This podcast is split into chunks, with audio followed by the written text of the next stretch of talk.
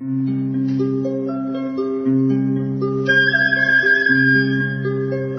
رادیو کودکان دنیا خوش آمدید.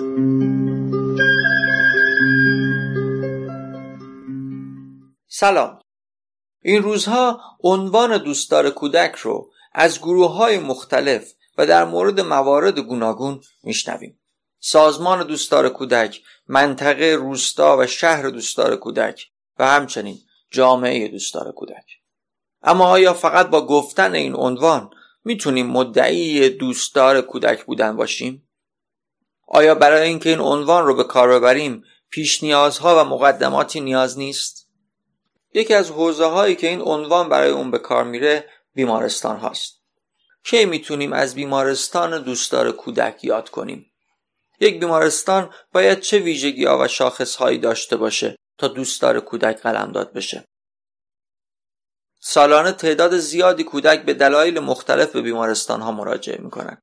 از زمانی که کودک بستری و تا وقتی که از بیمارستان ترخیص میشه فرایندی شکل می‌گیره که این فرایند در حال حاضر تبدیل به یک امر تخصصی و ویژه شده.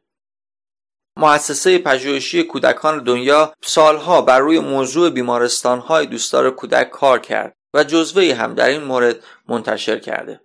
در رادیو کودکان دنیا خانم زهره فرمانی عضو هیئت مدیره مؤسسه. بر اساس جزوه منتشر شده و در یک سلسله برنامه شاخصهای بیمارستانهای دوستدار کودک رو با شما در میان می‌ذاره.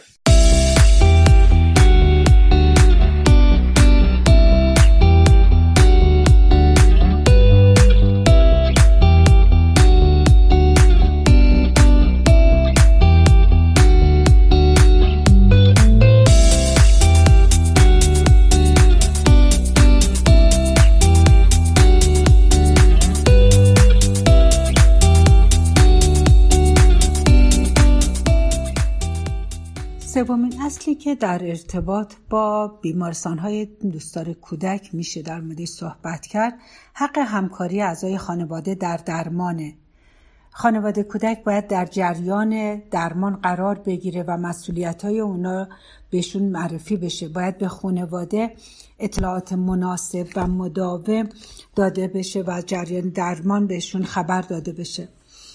خانواده باید به عنوان بخش از گروه مراقبین برای درمان شناخته بشن و ازشون کمک بگیره. خانواده باید حمایت بشه تا بتونه شیوه های درمان رو در کنار کارکنان درمانی تجربه کنه. اگرچه باید با توجه کنیم به زمینه های فرهنگی قومی و دینی هر گروه از خانواده ها و باید به این اصل رعایت کنیم و بهش دقت کنیم. نکته مهمی که در ارتباط با این اصل مطرح میشه سراحت بیانه که گاهی وقتا مشکلاتی رو به وجود میاره. ما می‌بینیم پزشکایی که بی پرده و بی مقدمه میان در مورد بیماری کودک حرف می‌زنن. به خصوص وقت وقتا در حضور کودک. و این باعث استراب و نگرانی بچه ها میشه. در مقابل هم بعض وقتا پنهانکاری میشه یا خانواده رو خیلی دست کم می‌گیرن و فکر می‌کنن که نه چه لزومی داره اونا در مورد این موضوع اطلاعات ریزی بدونن و دقت داشته باشن. یا اطلاعات رو توضیح دقیق و روشنی نمیدن.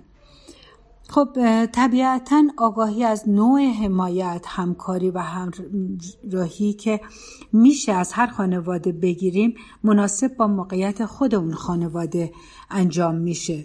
خانواده که توانایی بیشتر داره یا خانواده هایی که امکانات توانایی ذهنی و فکری و کاری کمتری ممکنه داشته باشن.